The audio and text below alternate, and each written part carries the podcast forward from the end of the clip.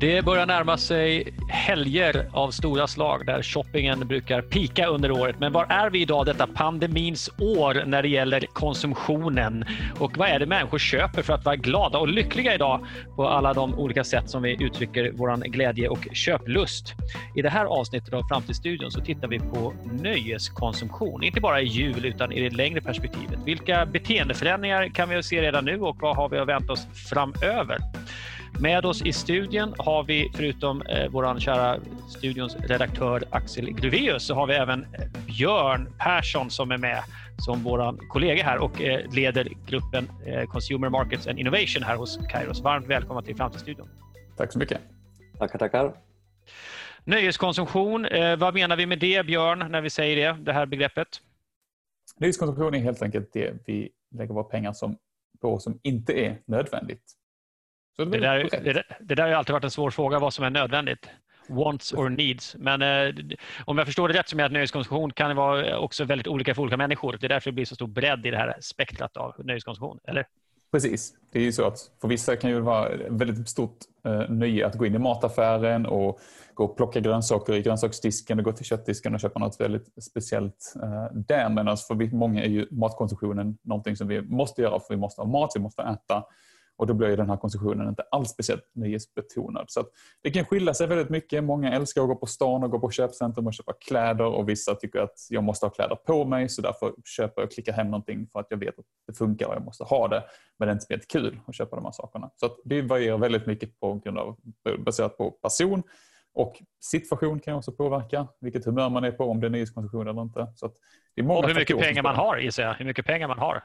Precis. Ja. Så det kan vara väldigt mycket mer nöjesbetonat när man vet att man har pengar att gå ut och eh, spendera på någonting som man faktiskt tycker om och tycker är kul och få mycket nöje av att använda sen efteråt också. Så det är också en sån faktor att det inte bara själva köpet som kan vara nöjesbetonat men det är också produkten att man köper någonting som man använder och man har kul av längre fram sen också. Mm. Inte så mycket vad utan mer varför alltså? Ja, men lite så faktiskt. Att vad är det man ska ha det till? När ska man ha det? Eh, om man går tillbaka till det här med mat så kan det vara väldigt nöjesbetonat att gå och köpa mat när jag ska ha gäster. Eh, om man har bjudning hemma, nu ska man klart inte ha det i de här tiderna. Eh, men när man går tillbaka till mer normaltillstånd så kan det vara väldigt nöjesbetonat att kunna köpa någonting speciellt till det tillfället. Men att köpa eh, kvällsmaten en tisdagkväll, en grå dag som i november som vi har idag så är det inte det speciellt nöjesbetonat. Eh, Björn, du är ju sedan en tid tillbaka ställföreträdande director för teamet eh, Consumer Markets and Innovation. Och då har jag en fråga, vi är jag som jobbar då med, med, mot eh, kommuner och regioner och ideell sektor och inte så kommersiella aktörer. Eh, är det så att shopping skulle kunna definieras som konsumtion för nöjes skull medan eh, när vi handlar mat så är det inte shopping? Vad säger du om den definitionen? Jag har klurat mycket på det här. Det är en intressant fråga faktiskt. Ja, lite skulle man väl kunna säga så att att eh, shopping är lite åt det nöjes... Man skulle säga så här all shopping är väl på något sätt nöjeskonsumtion men jag vet inte om jag skulle säga att all nöjeskonsumtion är shopping. Eh, hur man skulle definiera shopping är kanske lite mer att man den klassiska bilden av att man går på ett köpcentrum och man går med de här påsarna i händerna och man går in i olika affärer och, och handlar på sig. Sen ska ju det finnas en hel annan nöjeskonsumtion som är mer det här att man lägger tid på någonting, man researchar någonting, om man ska köpa en ny cykel till exempel så sitter jag kanske och läser på om cyklar i två veckor och eh, verkligen gå in för det här och läsa på forum och recensioner och sen så klickar hem en cykel. Så hela, in, hela det här paketet i det här med researchen, köpet och sen användandet. Hela, det blir på något sätt den här nöjeskonsumtionen. Medan shoppingen tycker jag nästan är lite mer begränsad i sin um, i som process på något sätt. Men jag tänker att det är mer planlöst. Det är liksom man går ut och åh den var fin, den tar jag. Lite mer så ibland. Men lite mer flanerande, gå på stan, gå på ett köpcentrum, gå in och titta i olika butiker på något sätt. Du. Där tycker jag man har lite mer shoppingen. Sen kan har det vara väldigt nyhetsbetonat på det sättet. Ja, har du någon annan tanke om shopping då, Axel? Du som ändå är den som är utbildad i att studera människors beteenden i flock.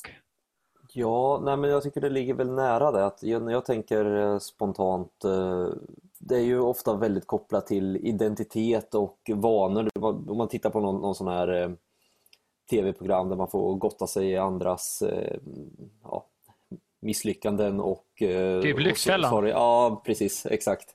Den, den, den kategorin av program så är ju ett, ett återkommande tema att så här, vi är roten av det här beteendet som man undrar men hur och varför gör en människa så här så finns det något annat. Så det är liksom ofta ett, kanske ett uttryck för ett behov och hur man har, har lärt sig att göra något från början. Det behöver inte vara negativt då utan det kan vara liksom att så här, eh, samma anledning att du spelar eh, spel tillsammans med dina kompisar över eh, nätet kan vara att du ses i ett eh, köpcentrum och eh, handlar. Det, det, blir liksom det här det som, som man kanske kan säga uttrycken för samma grundläggande mänskliga impulser och det är väl det som definierar om det är en, eh, skillnaden mellan tribes och sådana saker. Hur ger man uttryck för samma behov eller grundläggande mm.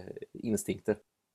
Vi vet väl eh, ganska säkra fall att eh, om vi ska titta på vilka som driver shoppingen och konsumtionen i samhället så är det ju mycket fler kvinnor än män som shoppar även om eh, de skillnaderna kanske har börjat jämnas ut lite. Och då får vi be lyssnarna om ursäkt att nu sitter ju tre snubbar här och snackar om shopping. Vi kanske skulle haft någon annan mer shoppingnära representant. För jag är helt kass på att shoppa. Axel, du berättade att du också inte är någon stor shoppare när vi pratar om dagen. Hur är det med dig Björn? Är du en nöjeskonsument av stora mått?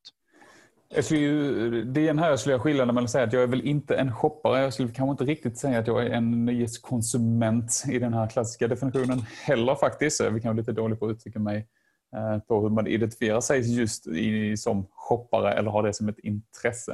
Eh, så jag skulle nog inte säga att jag är den målgruppen heller faktiskt. Men vi är ju väldigt nyfikna, som eh, många här på Kairo, så att vi eh, borrar oss vidare in i att fundera på hur den här nöjeskonsumtionen kommer förändras eller har förändrats av pandemin. Eh, vad skulle du säga, Björn, så här långt? Vad, vad skulle du säga är de största skiftena som har skett kring konsumtion här under pandemin? Det mest uppenbara gissar jag är e-handelns tillväxt helt enkelt. Ja, precis. Och det är ju relaterat till att man är begränsad i hur man inte får röra sig, men hur man kan röra sig. Rekommendationerna säger att man ska inte gå ut och röra sig i butiker så mycket. Så att det är ju helt enkelt att shoppingen har ju, och konsumtionen har flyttat till hemmet helt enkelt. Och det har den gjort i flera olika kategorier. Det har det gjort i eh, dagligvaruhandeln har ju blivit mycket mer digital och vi ser det också inom andra de här nyhetskonsumtionskategorierna då, att vi köper mer kläder, då beställer vi hem det. Helt enkelt. Så det är ju den centrala delen, att nyhetskonsumtionen har flyttat till hemmet helt enkelt. Det är den största förflyttningen vi ser ju. Och vad ser du därefter? Vad skulle du säga de andra skiftena som har skett så här långt? De andra vi ser är ju också nästan innehållet i den här nyhetskonsumtionen har ju så förändrats lite. Ser man längre tillbaka, vi gjorde en studie eh, 2011 där vi tittade på nyhetskonsumtion också och det man såg då som folk definierade som nyhetskonsumtion det var ju mycket det här med restaurangbesök och kulturella evenemang och utlandsresor och sådär. Så, så det har ju såklart försvunnit väldigt mycket i och med att vi inte kan åka utomlands och vi ska inte gå på restaurang lika mycket längre. Så det vi ser att nyhetskonsumtionen idag har nästan blivit lite mer omhändertagande. Att man ska unna sig själv. Det är mer den här vardagliga nyhetskonsumtionen. Vi ser att Zalando tror jag det var som rapporterade att försäljningen av doftljus och ehm, um, sådana skönhetsprodukter som du använder själv hemma, sådana ansiktsmasker. Det har gått upp väldigt mycket. Att färga håret, um, färga håret hemma, sådana kit, börjar också sälja mycket mer. Så folk flyttar hem den här, liksom det du hade kanske gjort ute på stan annars. Det du hade gått till frisören, du hade kanske haft de här trevliga stunderna ute i offentligheten. Det flyttar du hem nu. Du kanske ligger i badet, tänder ett doftljus och sitter där och läser en bok istället. Och Det är en sorts nyhetskonsumtion i sig själv. Det är inte den här traditionella, mer hedonistiska konsumtionen som vi kan koppla med det här med nöje och shopping på något sätt. Utan det är någonting vi gör för att ta hand om oss själva. Det är absolut ingenting som är nödvändigt. Vi behöver inte köpa doftljus, men det är det här vi vill ändå ha någonting som ger oss den här guldkanten på vardagen. Så det blir lite mer det här, de här lite mindre sakerna som man ser växa fram idag. Maten får en större del i det också. Vi köper kanske lite godare mat. Vi kanske inte håller den här eh, bearnaisesåsen banärsåsen och sparar den till fredagskvällen. Utan vi kan ta ut den på en onsdag också för att det ger den här lilla extra eh, guldkanten nu när vi ändå ska sitta hemma och vi kan inte göra så mycket. Och det är ganska trist, det blir höst och det är tråkigt och det är regnigt. Så måste vi ha någonting som lever upp vardagen lite.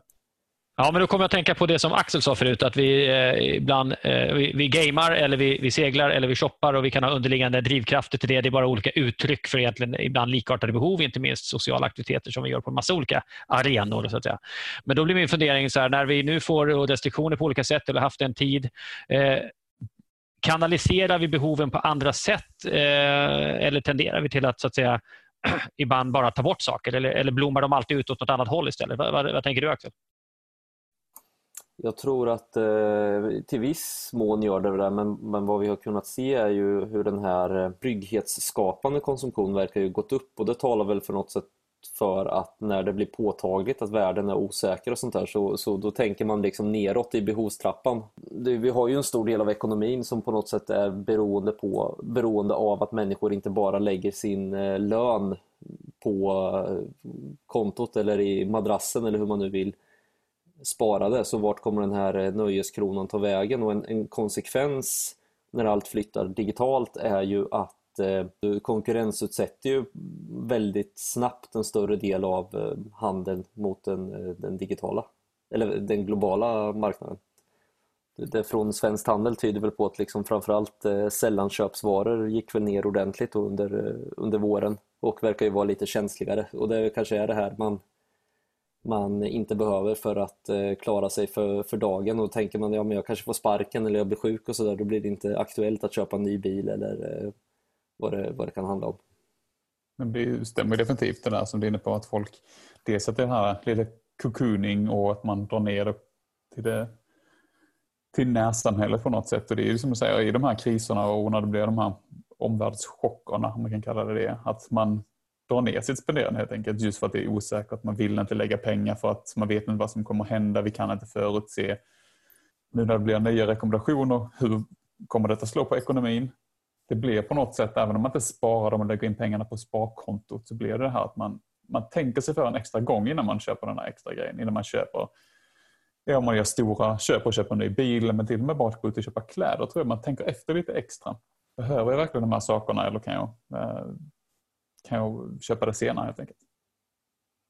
Och något som jag skulle tycka var väldigt intressant att eh, titta närmare på framöver. Det handlar ju om hur stor del av de här nya vanorna som människor har lagt sig till med oavsett om det handlar om något så enkelt som att tända ett doftljus hemma eller om det är att man tar upp en ny eh, hobby hemma som inte innebär lika mycket konsumtion för man eh, sysslar med meditation eller odla krukväxter i fönstret eller vad det kan vara. Hur mycket, hur mycket av de här vanorna går tillbaka och hur, hur stor blir effekten på, på sikt? Vad är det som ändras fundamentalt och skapar nya logiker för vilka, vilka upplevelser och eh, konsumtionsuttryck som, som faktiskt eh, efterfrågas.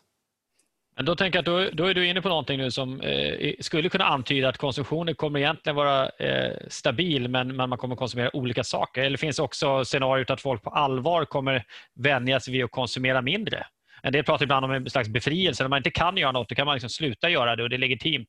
Och Då upptäcker man någonting annat. Eh, vad, vad tror vi om den utvecklingen? Jag tror inte riktigt på det själv faktiskt. Jag tror ibland att det har ju skrivits och pratats en hel del om det som du är inne på Axel, lite där man försöker fundera på vad är det för beteenden som kommer att bestå efter den här pandemin. Och jag tror att ibland att man skulle gärna vilja se vissa beteendeförändringar. Som det här att vi skulle konsumera mindre och sådär. Men jag tror inte att det samtidigt går pandemin över sen så tror jag inte det finns så mycket strukturer i omvärlden som faktiskt ser till att vi skulle hålla oss till det. Jag tror det måste till mer än en god vilja för att vi ska till exempel konsumera mindre eller bli mer, eh, syssla mer med meditation och de här sakerna. Att vi måste bygga upp någonting mer som stöttar de här beteendena när pandemin väl försvinner. Ja, men jag, absolut. Men det jag tror att det, det vi kan se intressanta utvecklingar är ju med sådana här eh, områden som kanske man inte tänkt på som ett nöje eh, tidigare. Om man tar så här gamification av att spara på börsen och exempelvis som, som eh, våran eh, generation verkar, eh, verkar gilla. Vi är liksom sparsamma eh, millennials. Men eh, nu vet jag inte hur, hur sparsamma vi är i det här rummet men, men på marginalen verkar vi ha mer sådana värderingar än, eh, än i alla fall våra äldre.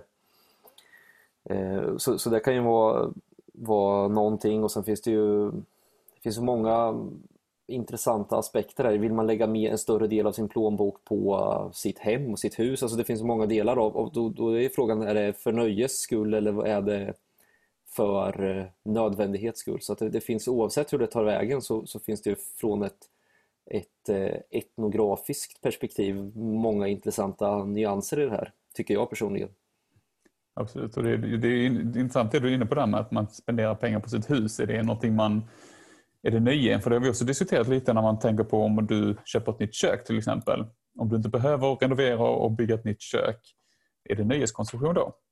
Det här, den här definitionen tycker jag blir intressant om vad är det som är nöjeskonsumtion. Om man tänker att det är ganska ett brett perspektiv. Att det är inte bara de här upplevelserna, det hedonistiska, att, att unna sig själv och helt för sig själv. Men det finns ju det finns de här lite gråzonerna. Att om jag inte behöver köpa den här saken men jag tycker det är kul, jag vill ha ett nytt kök eller jag vill köpa en ny bokhylla trots att jag har en som funkar jättebra.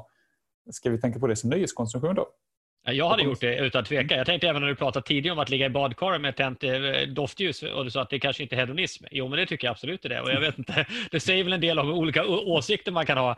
Eh, jag, vet inte, men ibland tänker jag skulle hamna på en mera eh, vad ska jag säga, krävande delen av skalan mellan, mellan de som, vad man tycker är normalt eller nödvändigt. Så att säga. Men, men, eh, och här har vi hela hållbarhetsdiskussionen också. Vi pratar ibland om att pandemin accelererar trender och, och Även om du, Björn, då, uttrycker tvivel kring att eh, några beteendeförändringar kanske, en del kanske inte står kvar sen efteråt för att det finns inga system som stöttar det, så eh, tycker jag är oerhört intressant att fundera på. Det är ju hur konsumtion och hela tillväxtsamhällets grund eh, utmanas också av möjligheten som jag var inne på lite grann, att man, man behöver inte eh, shoppa längre. Man behöver till exempel inte resa någonstans för att vara normal. Man behöver inte åka på charterresor till intressanta resmål för de som tillhör de grupperna i samhället som kanske ibland känner att man behöver ha något att berätta. Eller man, det är också identitetsbygge som, ja, som vi alla håller på med, men med olika medel. Så att säga.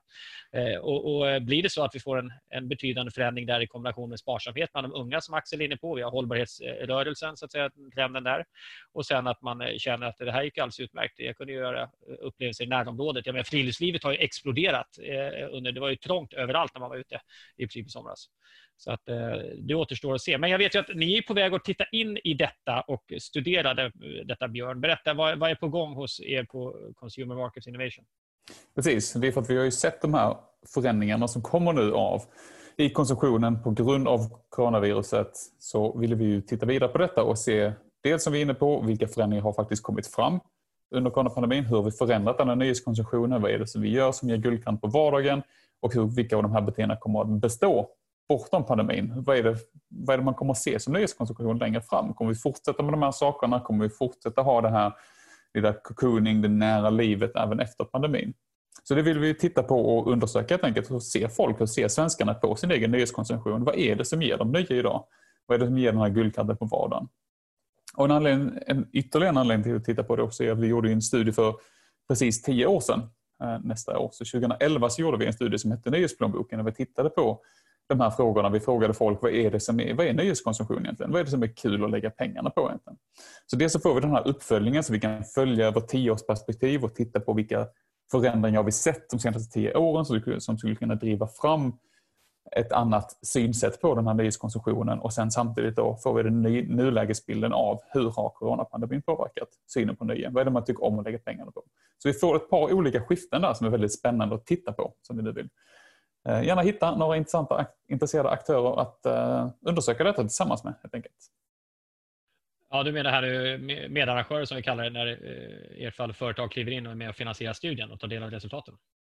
Precis, så vi, vårt mål nu är ju helt enkelt att vi vill hitta ett antal aktörer från olika branscher som tillsammans med oss ska vara med då undersöka de här frågorna och då få hjälp av oss helt enkelt och ta fram lite nya insikter och se då hur man kan ta hjälp av de här insikterna i sitt eget företag då för att kunna möta eh, konsumenternas förväntan på nöjeskonsumtionen helt enkelt och möta upp mot vad de vill ha som nöje. Vad ser de som nöjeskonsumtion? Vad är det de drömmer om helt enkelt? Vad vill de lägga sina pengar på? Och kanske inte minst lägga av med det som ingen eh, vill köpa längre om det finns sådana, sådana saker. Men om, om, du, om du får önska, vilka branscher skulle vilja ha med sådana här studier kring nöjeskonsumtion? Vad är det för det är, det är ju också en väldigt bred fråga som vi varit inne på men nöjeskonsumtion i ett väldigt brett eh, perspektiv. Så att det egentligen finns inte, inte så många gränser egentligen för vem som skulle kunna vara med. Vi, vi är intresserade av allting från fastighetsbranschen som har många affärslokaler nu. Vi hinner titta på Eh, köpcentrumbranschen också. Det är ju en väldigt intressant bransch. Det här med vad händer med de fysiska butikerna nu när man inte ska gå i en butik och hur överlever man den krisen och skapar nyhetskonsumtion utifrån de förutsättningarna man har där. Ehm, till kommuner till exempel skulle vara intressant att få in i detta också. Liksom hur skapar man den här dragkraften då för folk att besöka ett centrum till exempel. Skapa den här platsattraktiviteten för nyhetskonsumtion. Och sen företag och varumärken helt enkelt som säljer saker som kan klassas som nöjeskonsumtion. Och där är vi igen inne på det allt från det är mat i förra studien 2011. Det som var allra mest nöjesbetonat det var alkohol. Så att det finns ju hela den branschen där ju. Det är från kläder, skönhet, smink och allting. Så att det är alla som kan klassa sina produkter som nöjeskonsumtion helt enkelt. Skulle vi vilja få med. och just för att få de här olika infallsvinklarna också och kunna jämföra och byta liksom erfarenheter från vad man ser som nöjeskonsumtion. Just det, och då man kliver in som medarrangör då är man naturligtvis med och finansierar studien så det kostar pengar. Hur mycket tid tar det ungefär om man är medarrangör i en studie? Det tar inte jättemycket tid. Vi kommer att göra all researchen på Caris Future. Där eh, bland annat Axel kommer med och göra lite etnografi och titta då på hur folk eh, beter sig och följa upp med människor och prata med dem och se hur de ser på nyhetskonsumtionen. Och vi kommer också göra lite research på trender, vi kommer göra enkäter och så vidare. Och sen kommer vi ha ett eh, en workshop-tillfälle då där vi samlar alla aktörerna där man får ta del av den här rapporten vi sätter samman och där man då får labba med de här insikterna och tillsammans titta på vad, vilka insikter kan vi ta fram, vilka möjligheter ser vi i det här, vad kan vi lära oss av varandras branscher till exempel. Om man själv är ett företag, vad kan man kanske lära sig av en fastighetsaktör och vice versa. Um, och det är väl egentligen det helt enkelt, så det är en, en hel dag som man kommer att lägga då på att vara med i den här workshopen. Och vill man då sen ta vidare, vill man ha extra workshop och möten med oss och man vill få lite mer skräddarsytt för sin organisation så ska vi såklart ordna det och då blir det lite mer tid såklart. Eh, det är ju lätt att förstå varför den här studien liksom ligger i tiden eh, i och med att vi befinner oss i pandemin och vi går in i någon slags, eh, en del kallar för andra våg och så Vi har just nu ingen riktig aning om hur länge det här kommer pågå. Det snackas om vaccin, men hur fort kommer det till alla? Och så vidare. Och så, vidare. så det finns massa osäkerheter, så det, det är rimligt.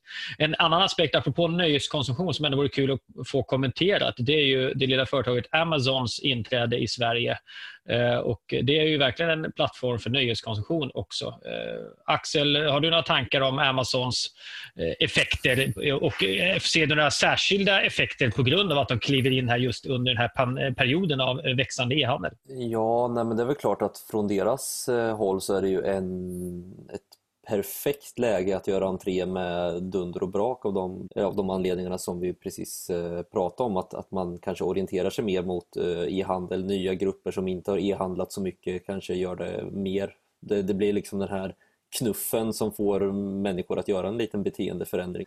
Och jag tror att det här kan vara en sån sak som vi, vi pratar om huruvida det blir bestående förändringar eller inte, så här men nu när vi tvingas eh, sitta mer i eh, hemmet och sånt där så kan man ju anta att vad som ger eh, tillfredsställelse, nöje och inte minst status också påverkas. Torsten Weblen är ju en gammal, en gammal god sociologgubbe från slutet av 1800-talet som pratar om det här med i, ögon, i ögonfallande konsumtion eller conspicuous consumption då som han menar, det var ju det som var förunnat fritidsklassen, de som hade råd att, att ta sig fritid. Och syftet med den här konsumtionen är ju att ja, få, få eh, ögon på sig. Så ändras det vad, vad, när man sitter hemma och har kanske sin, sin digitala avatar som, som första statusbyggande, vad, vad blir det då som blir i, i ögonfallande? Om man inte varken får springa triathlonlopp eller eh, åka på eh, charterresor eller vad det, vad det kan vara.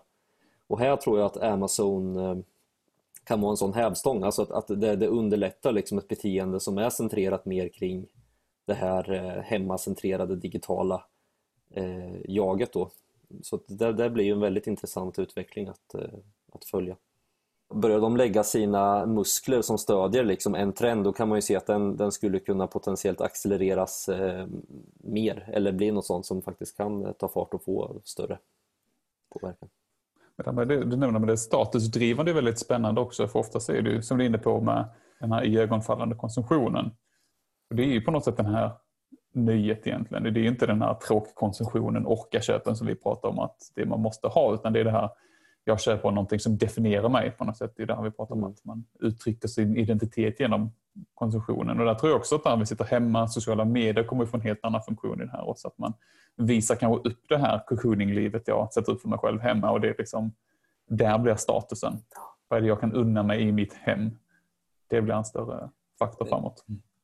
Men när du pratar om, om, hem till exempel, vi har pratat mycket om att bada badkar och, och värmeljus och grejer och det förutsätter naturligtvis ett hem, eh, något som inte alla har så himla mycket i det här landet med väldigt höga bostadspriser. Om vi pratar om unga människor, eh, unga människor som vi i våra studier i alla fall också och, och, andra röster också pekar på söker det äkta. Eh, är, är, dagens unga eh, bättre på att, eh, vad ska jag säga, debunk, att genomskåda eh, det här conspicuous consumption, det här med att eh, show-off och så vidare. Finns, finns det någon rörelse där man kan tänka sig att eh, ja, vi har byggt identitet, vi kanske gjorde extra mycket under eh, vad en del tycker lite plastiga 80-talet. Eh, det blev liksom ytligare på något sätt, mer kändisberömmelse, den typen av värden klev fram mer, åtminstone i Sverige jämfört med tidigare. Eh, men ser vi ett skifte här, tror ni, över tid som handlar om att nej, men det kanske inte är lika viktigt att verka vara någonting. Fasad blir inte riktigt lika eh, självklart att man ska ha, utan man söker det äkta, riktiga människor. Eller? Jag tror nästan det kan vara tvärtom. Om man ser framväxten av sociala medier bland den här generationen, när man ser de här TikTok-kändisarna bland annat, så är det fortfarande en status i det och det är också en liten yta i det här på något sätt, att man ska visa upp sig och vara någonting. Och, eh, man sitter kanske hemma och gör TikTok-danser istället och lägger upp eh, på sociala medier. Att det blir någon sorts statusdrivande i det. Ju. Ja, men då, bra, intressant. För jag har ju, jag har ju lite TikTok-folk omkring mig här, mina barn. Liksom, och, det och det gäller även YouTube. Men kolla på finishen på det som görs. Alltså finishen är ju inte amerikanska programledare i tv-nyheterna som är helt felfria ansikten och hårdsminkade. Utan man gör ju också saker eh, i en klädsel som de flesta av oss inte kanske hade valt att go public i. Så att säga. Men det, det, spelar ingen roll. utan det är just där, Visst, man gör någonting, men det är, ganska, det är väldigt amatörmässigt. Det är nästan mer som en, L, alltså en lek eh, eh, inför andra som man, som man pysslar med. Så att, ja, man är helt orädd för att synas, men är det, och, och naturligtvis drivs man säkert av berömmelse i vissa fall. Det är inget snack om det. Och tjäna pengar inte minst naturligtvis. Men, men är det inte ett värde även i det att vara äkta så att säga? Om man, om man lägger på en annan dimension här är ju så att säga att unga, eh, vill jag påstå i alla fall, eh, är ju också mindre generade till exempel att prata om mental ohälsa. Eller att man har vuxit upp i familjer som kanske man förr i tiden höll tyst om och skämdes för. Det har liksom blivit lättare att visa på sårbarhet och mm. problematik och så vidare. Att det finns någonting där. Jag, jag testar tankar här. Jag vet inte om vi rör oss åt det hållet, men eh, att växa upp i den sociala medians guldålder, eller vara barn då, så att säga, eh, gör ju också att man får förmåga att se vad som är falskt. Man vet om att det här jag tittar på är ju inte riktigt... Det är som Hollywood, det är en drömfabrik. Lite, så att säga. Jag vet att det också finns en massa plast och, och fejk här, så, att säga. så man behöver inte gå på det bara för att man råkar vara, vara barn under den tiden. tänker jag. Nej, men autenticitet blir ju viktigare. Det ser man ju på, på flera områden i alla fall att människor säger att man vill ha liksom en autentisk, en riktig eh, upplevelse och sånt där. Och på, på ett sätt kan det väl hänga ihop med, om man tänker, om vi håller kvar då vid det här iögonfallande, så billiga krediter och och eh, ökad tillgänglighet har väl gjort att eh, i ögonfallande faktorn av att ha en eh, märkesjacka eller någonting, liksom, den, den, det är ju någon inflation i, i det nöje som, som det kan ge utan då behöver du kanske hitta något annat som får ögon på dig och kanske vara en autentisk TikTokare exempelvis. Och där kanske den här rörelsen och trenden kring att, att eh, odla, att eh, göra själv, att hålla på, alltså hantverk, lite sådana saker. Det är långt från alla som gör det, men, men vi ser ändå att det har ökat som, som eh, fritidsintresse. Någon slags revival kanske för sånt som förr var självklart att folk höll på med i sina hem och gårdar. Och så vidare. Men, men det kanske också är ett uttryck där kan man se för det äkta. Jag har gjort det här, det här är verkligt. Det är inte perfekt, det är inte det som är grejen, utan det är, det är, en, det är en skapelse på något sätt. Eh, testar bara en tanke igen. Mm. Nej, men det ser man, det är lite som vi tittar på de här intressena som växer fram, de tidiga intressena. Då har vi plockat ut bland annat det här med thrift flipping. Eller unga, och det är väl en stor YouTube-community bland annat, där unga går till second hand-affärer och köper ett plagg som kanske inte passar perfekt, inte det snyggaste, tar hem och sen syr om det helt enkelt och gör ett nytt plagg av det som passar dem. Ju. Då är det lite det här som du är inne på Fredrik, att man, det är inte perfekt, men man tar någonting och man försöker göra det då autentiskt och ändå göra det till, till sitt eget på något sätt. Det jag tycker är intressant det här är att när man jagar det autentiska om man vill framstå som autentisk blir det en risk på något sätt att man kommer in i någon sorts cirkel. Man sluter cirkeln och blir, blir inautentisk genom att hela tiden försöka vara autentisk. Att man hela tiden lägger på någon yta av autenticitet som egentligen inte är autentiskt.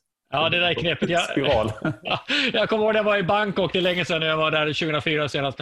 Och då var jag på Khao Road som är en sån gata där backpackers samlas. Och det är slående att sökande människor i, i, i sämre Orientum, så här, i, i Sydostasien, de tenderar till att vara klädda likadant. Så när de söker hittar de samma sak. Och det är den här tygväskan på axeln. Jag raljerar lite nu, men det finns någonting i det du är inne på. Att det är så man, man, man kan hamna i det här äkthets... Eh, och det också, blir också en, en, yta i sig. Så. Mm. Och det kan ju vara lite sorgligt. Det var så det intressant. Jag kan lägga till, jag pratade med någon intervjuade i ett annat tidigare projekt jag jobbade i om eh, mat bland annat.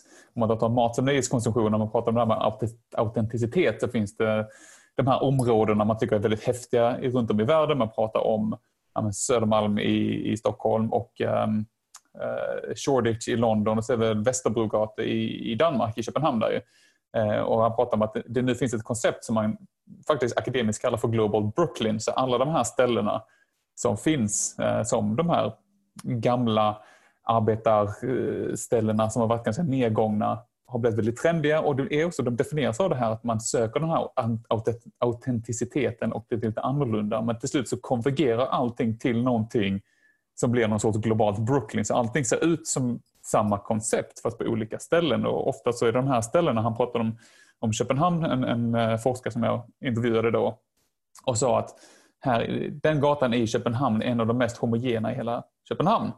Fastän man har den här identiteten av att man söker det olika, man söker det autentiska och till slut så konvergerar det ändå till någonting som är väldigt likt. Så det är en intressant diskussion att ha kring det här med vad är det som är autentiskt och unikt på det sättet. Får mig att tänka på vår stora flytt och boendestudie som kollegorna gjorde för några år sedan och jag vill minnas att man landade också där. Man vill gärna ha, många vill gärna bo i, i orter med variation på människor, men man kanske inte vill bo i ett grannskap så att säga med stor variation. Eh, utan det, det är fint att det finns tillgång till eh, ja, andra uttryck och kulturer och så vidare, men kanske inte på min bakgård, eh, för att hårdra det något. Ja, en studie på gång, alltså eh, nöjeskonsumtionen, påverkan från pandemin, hur får, vad får det för konsekvenser och vilka långsiktiga konsekvenser. Och det här blir spännande att ta del av. Du kommer tillbaka Björn tänker jag, och berättar sen småningom resultaten av den här studien. Men för att den ska bli av så behöver vi lite medarrangörer som inser att det här behöver vi också ha koll på så att vi kan göra, göra rätt strategiska val här under den osäkra framtiden vi har här med pandemin. Eh, med det sagt så tänkte jag faktiskt runda av studion den här gången. Eh, har ni några sista tankar ni vill dela? Någonting, någon spaning som kommer från ett helt annat håll som man kan ta med sig och klura på här som lyssnare? Något tecken ni har sett på något som rör sig i vinden eller någon konsekvens av det intressanta amerikanska valet? Själv tycker jag, liksom, det vi var inne på med den hållbara konsumtionen, tycker jag är väldigt intressant att tänka på nu när man är inne och tänker på pandemin. Vi tänker att vi ställer om våra liv, våra vanor, vi spenderar inte så mycket pengar. Och Den naturliga tanken blir då att ja, vi ska bli mer hållbara i vår konsumtion längre fram. Och samtidigt ser vi den här motrörelsen som växer fram är att vi ser den, den prismedvetna och den värdesökande konsumenten växer fram lika mycket på något parallellt spår. Vi ser de här vad vi kallar för lågprishandeln växer väldigt mycket. Rusta har gått väldigt bra. Dollar Store öppnar butiker när andra kedjor stänger butiker. Så vi ser ju hela den här framväxten av de här värdebutikerna där du kan köpa samma saker fast lägre pris. De växer väldigt mycket. Vi ser de här shoppinghögtiderna växer också väldigt mycket. Vi har sett Singles Day och Black Friday och alla de här. Det går också väldigt mycket framåt. Folk vill gärna köpa eh, till bra pris helt enkelt. Man har lärt sig det här att jämföra priser och köpa när det är billigare och hur rimmar det med den här hållbarhetstänket. Så det är en utveckling som jag tycker är väldigt spännande att fortsätta fundera och eh, som vi kommer att följa framöver helt enkelt och klura på. Och ta det vägen. Mm, ja, men jag har en eh, spaning om hur de allra största och de allra eh, minsta i konsumtionssfären eh, gör eh, gemensam sak för att komma runt etablerade mm, säljkanaler och värdekedjor och så. Då tänker jag ju på allt ifrån rekoringar som använder Facebook för att organisera mm, ja, lokal mat till eh, andra poddar som säljer merchandise och lever på det och använder Patreon och sånt där för att så här, hur, hur kan man nå en eh, lång svans av människor utan att man har så mycket kapital och eh, resurser att, att peta in. Där tycker jag finns något väldigt eh, spännande. Ja, två intressanta tankar eh, som man kan klura vidare på. Om jag ska dela något eh, så, så, vill jag dela ett tips.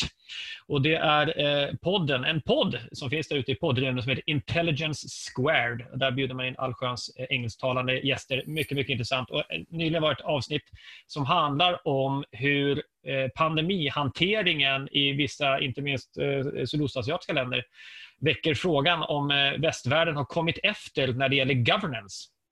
Eh, att vi ser hur, hur framgångsrikt man har hanterat det eh, i Sydkorea inte minst, men eh, också andra ställen.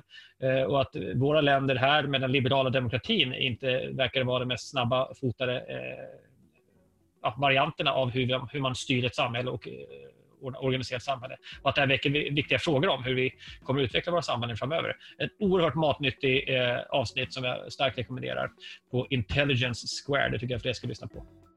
Ja, med det sagt, tack så mycket Björn, tack så mycket Axel. Eh, Framtidsstudion är slut för den här gången och eh, vi dyker upp så snart vi har mer spännande saker att dela. Eh, ha det gott där ute och ta hand om er i pandemin. Tack för mig, jag heter Fredrik Thorberg.